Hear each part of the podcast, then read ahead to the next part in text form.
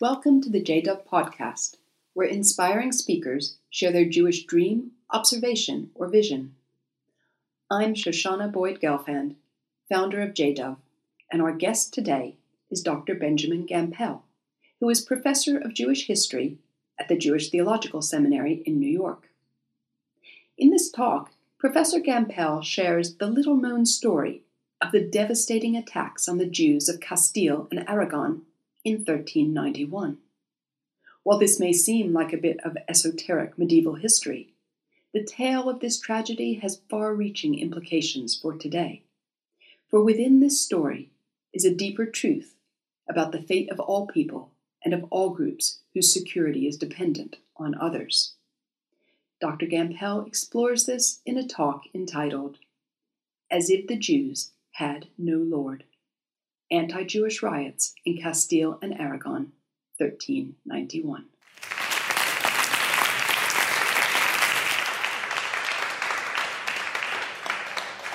One of the most famous events in the annals of Jewish history, in the history of our people, is a very sad occurrence. One of the most repercussive, tragic moments in the history of Jewry. It was on March 31st of 1492 in the city of Granada, newly captured from the Muslims, that Ferdinand and Isabella, the king and queen of Aragon and Castile, expelled the Jews from their kingdom. Frankly, this is one of the most famous events in Jewish history. And it made its mark for good reason. These Jews of Castile and Aragon, these Sephardic Jews, they were prosperous. They were culturally vital. They were religiously creative. This Jewish community, the pride of the Jewish world, now suffered, as other medieval Jewish communities did, of being banished from their land. What is less known is that a century before this tragic event, in the years of 1391 and 1392, anti Jewish riots had broken out in these kingdoms. Jews were massacred, starting in Seville of June of 1391.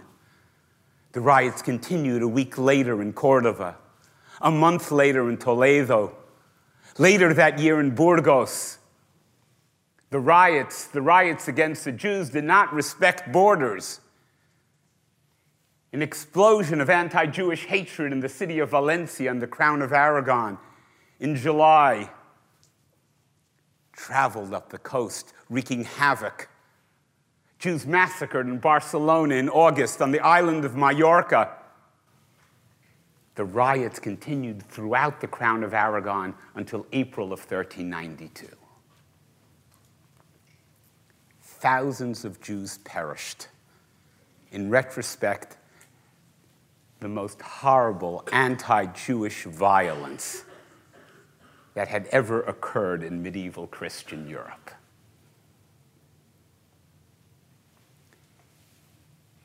Over the last number of years, I've sought mightily to recreate these events.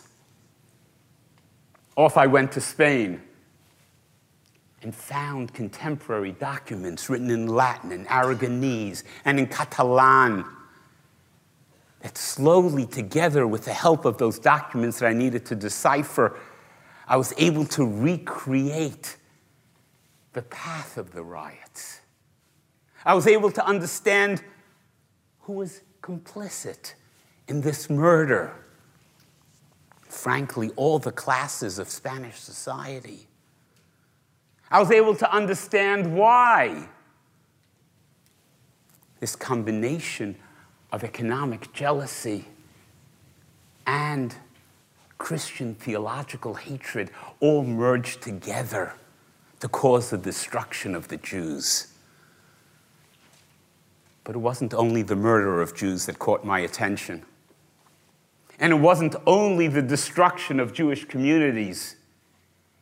it was also the forced conversion of thousands of Sephardic Jews.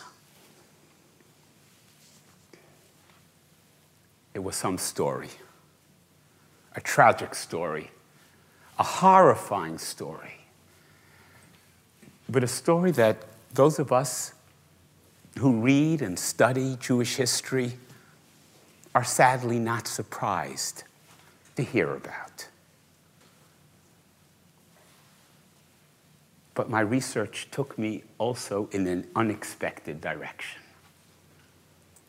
Most of the materials that I had found from which I was able to recreate the riots, most of the material came from letters that the king of Aragon, the queen of Aragon, the duke, the man who would be king following his brother, it was their letters, daily letters, which helped me recreate the riots.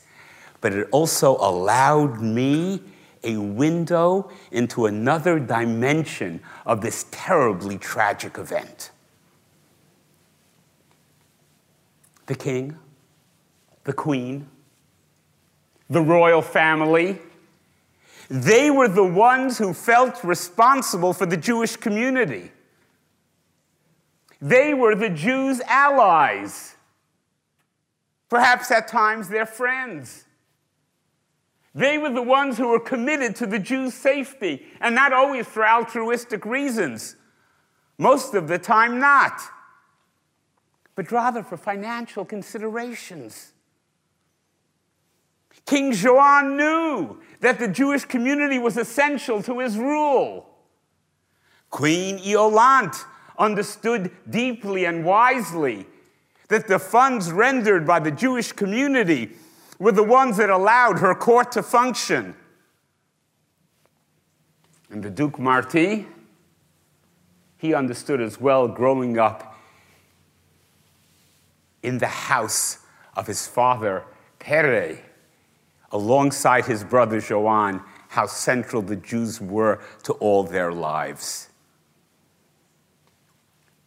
by reading the letters, I had an opportunity to chart on a daily basis what the royal family did about the riots. Upset, they were. Horrified, yes. Angered, without doubt. But often, when we think about tragedies, we also think about those who are the protectors of those who are vulnerable. And their protection cannot be considered successful simply by expressions of anger, of empathy. What I began to see was that for the king and the queen and the duke, yes, they were devoted to saving the Jews and to helping them, but the Jews were not their highest priority. Yes, a tragedy. King Joan balanced many items that came across his desk and some that we would consider frivolous. A document that wonders whether he should travel immediately to Valencia to help the Jews, for after all, his royal falconer had not provided him with hunting birds, and if he left his court, then he may not take possession of these birds for weeks more. Queen Iolante, who I said knew well that the economics of her court was dependent upon the vitality of the Jewish community, was pregnant with an heir to the throne of the crown of Aragon. And I could chart her health. And I could see when doctors were sent for her, when she took to her bed, that at the moments that she was out of circulation, letters on behalf of the Jews ceased as well. And the Duke Marti, he in the city of Valencia when the riots began, ah, but in Valencia to raise money for an expedition to Sicily. The Duke Marti understood almost immediately that he would not be able to stop the depredations or the murder or the destruction except if he would encourage the Jews to travel to the baptismal font. He was dedicated to pacify the environment to make it possible for his expedition to get underway. What I wrote has haunted me. The king and queen in January of 1392 write somewhat ruefully, having observed all of the destruction, they said the Jews were treated, and I quote, como los judíos no habían Señor, as if the Jews have no Lord. We are their Lord, and yet it made no difference.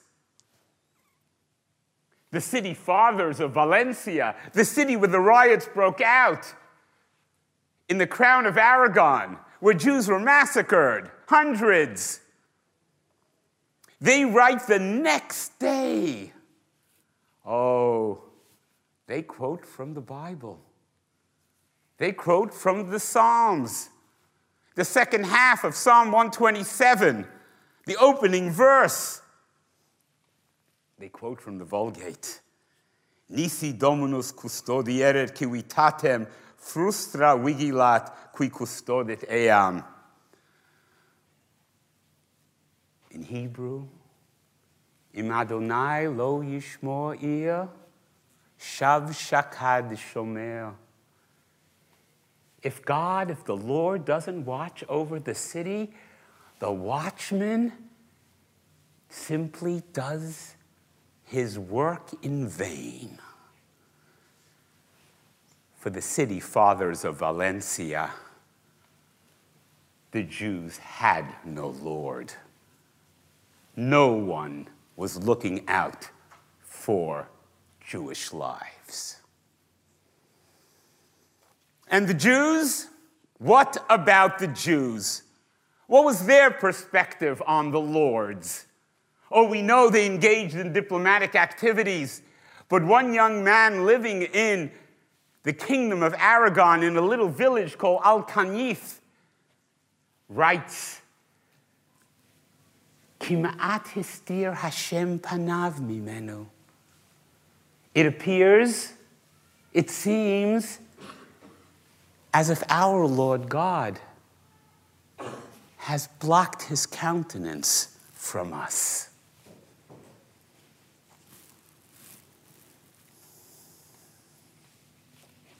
the implications of my finding for the history of the Jews. The Jews are a minority. They are destined to be a minority people. Even as a state, they are a minority in a sea of nations. Who are the Jews' protectors? the Lord's, the Lord, who are their protectors. And for all groups, for all groups dependent on the good wishes and kindnesses of others, on all of us, where do they lie where does their security lie on our priority list? A sad state of affairs. A sad state of affairs for all of those who are dependent on others. Thank you.